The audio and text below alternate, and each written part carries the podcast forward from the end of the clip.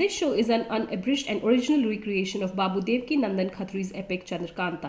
This show is entirely fictitious and any resemblance to any person and event is purely coincidental.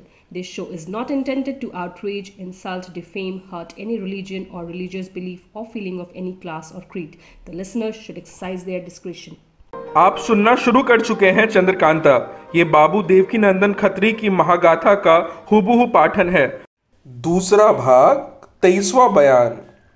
महाराज जय सिंह, कुंवर वीरेंद्र सिंह, तेज सिंह, देवी सिंह और ज्योतिषी जी खंडर की सैर करने के लिए उसके अंदर गए।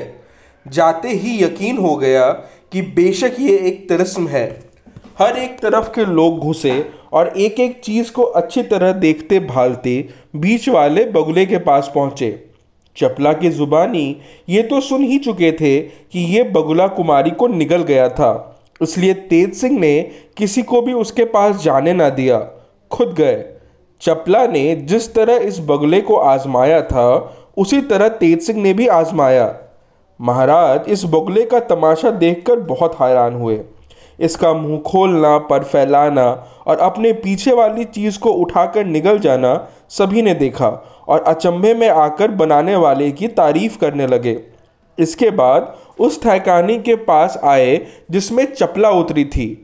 किवाड़ के पल्ले को कमन से बांधा कर तेज सिंह को मालूम हो गया कि ये चपला की कार्रवाई है और ज़रूर ये कामंद भी चपला की ही है, क्योंकि इसके एक सिरे में उसका नाम खुदा हुआ है।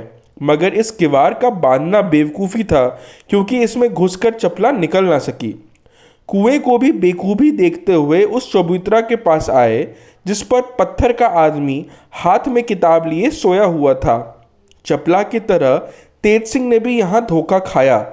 चबूतरे के ऊपर चढ़ने वाली सीढ़ी पर पैक रखते ही उसके ऊपर का पत्थर आवाज़ देकर पल्ले की तरह खुला और तेज सिंह धम से ज़मीन पर गिर पड़े। इनके गिरने पर कुमार को हंसी आ गई, मगर देवी सिंह बड़े गुस्से में आए। कहने लगे, सब शैतानी इसी आदमी की है जो इस पर सोया हुआ है, रहो मैं इसकी खबर लेता हूँ। ये कहकर उछलकर जोर से एक धौल उसके सर पे जमाई। धौल का लगना था कि यह पत्थर का आदमी उठ बैठा। मुंह खोला, भाथी की तरह उसके मुंह से हवा निकलने लगी।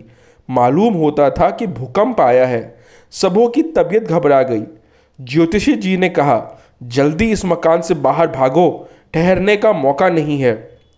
इस दालान से दूसरे दालान में होते हुए सब के सब भागे। भागने के वक्त ज़मीन हिलने के सबब से किसी का पैर सीधे नहीं पड़ता था। खंडर के बाहर हो दूर खड़े होकर दूसरी तरफ देखने लगे। पूरे मकान को हिलता देखा। 2 घंटे तक यही कैफियत रही और तब तक खंडर की इमारत का हिलना बंद ना हुआ। तेज सिंह ने ज्योतिषी जी से कहा, आप रमल और नजूम से पता लगाइए कि ये तिलस्म किस तरह से किसके हाथ से टूटेगा। ज्योतिषी जी ने कहा, आज रात भर आप लोग सब्र कीजिए और जो कुछ सोचने हो जाए सोचिए। रात को मैं सब राल रमल से दरियाफ्त कर लूँगा, फिर कल जैसा मुनासिब होगा किया जाएगा। मगर यहाँ कई रोज़ लगेंगे। महाराज का रहना ठीक नहीं है, बेहतर है कि वो विजयगढ़ जाए। इस राय को सबों ने पसंद किया। कुमार ने महाराज से कहा, आप सिर्फ इस खंडर को देखने आए सो देख चुके, अब आप जाइए, आपका यहाँ रहना मुनासिब नहीं। महाराज विजयगढ़ जाने पर राजी ना थे, मगर सभी के ज़िद करने से कबूल किया। कुमार की जितनी फ़ौज थी उसको और अपनी फ़ौज साथ आई थी, उसमें भी आधी उस जगह छोड़ बाकी आधी फ़ौज साथ में ले विजयगढ़ की ओर रवाना हुए।